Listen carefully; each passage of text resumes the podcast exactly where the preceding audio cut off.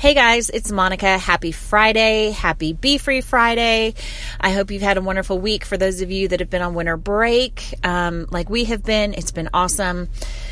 So I'm sharing with you this week and I'm sharing with you about being crucified with Christ. So bear with me for just a minute because it may not be exactly what you think. So, all growing up, every time I heard about the verses that say, I've been crucified with Christ, it is no longer I that live, but Christ who lives in me. And if Jesus saying, if you want to come after me, pick up your cross and deny yourself, and all those who belong to Christ Jesus have been crucified in the flesh with its passions and desires. And every single time I have heard those verses, it has been more in the um, framework of discipline and self control and related to how we eat and how we beat our body into submission, like Paul says, and um, exercise and how we use our words and the things that we desire that we shouldn't desire.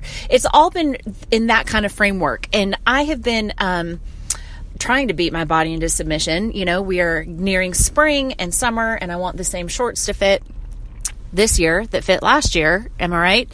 Um, but the other day, as I was out running, I kind of had this epiphany that crucifying our flesh is not just killing the passions and desires that we have that maybe are sinful or not best for us for a season, but also I think it involves crucifying our expectations of how God is going to work and our interpretations of what God says He's going to do.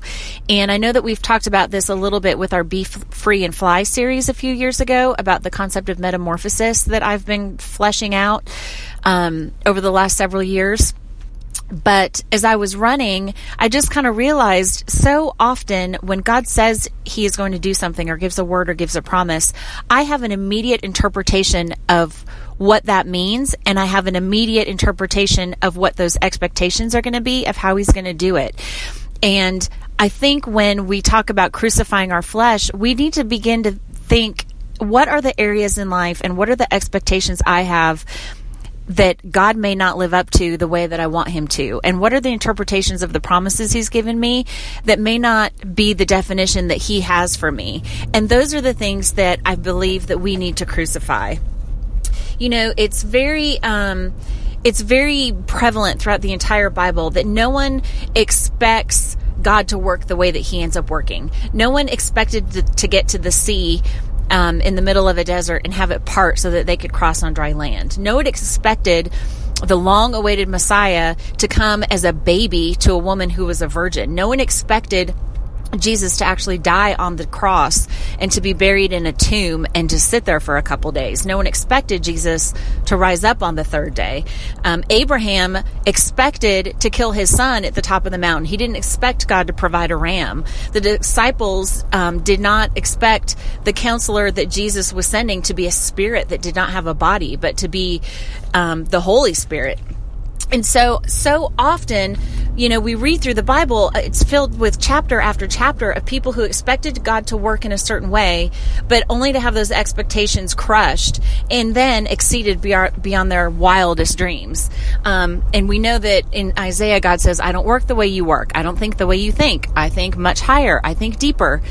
And that is where we have to start killing those expectations and killing those interpretations of how God says He's going to work. And I just wanted that to be an encouragement to somebody that I know we all either are in or have been in times or are going to be in times where God says He's going to do something, but it's not looking how we thought it was going to look. And those are the times where it's like, okay, I need to crucify my flesh here because I'm expecting God to move in my way and in the way I can conceive of and in the way I can think of. And obviously, He's not going to do that. So I need to crucify that in order that I am open armed and open handed and willing to see God move in whatever way He so chooses to move.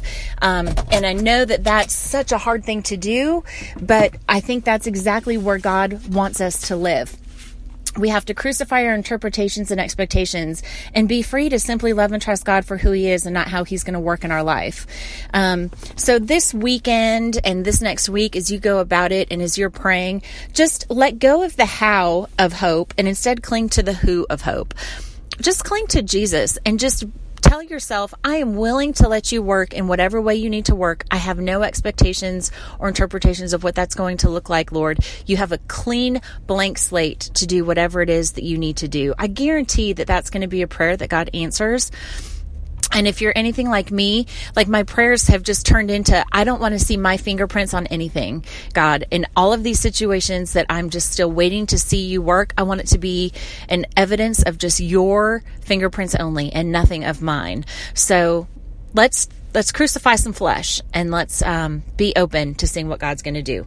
I hope y'all have a wonderful week and talk to you soon.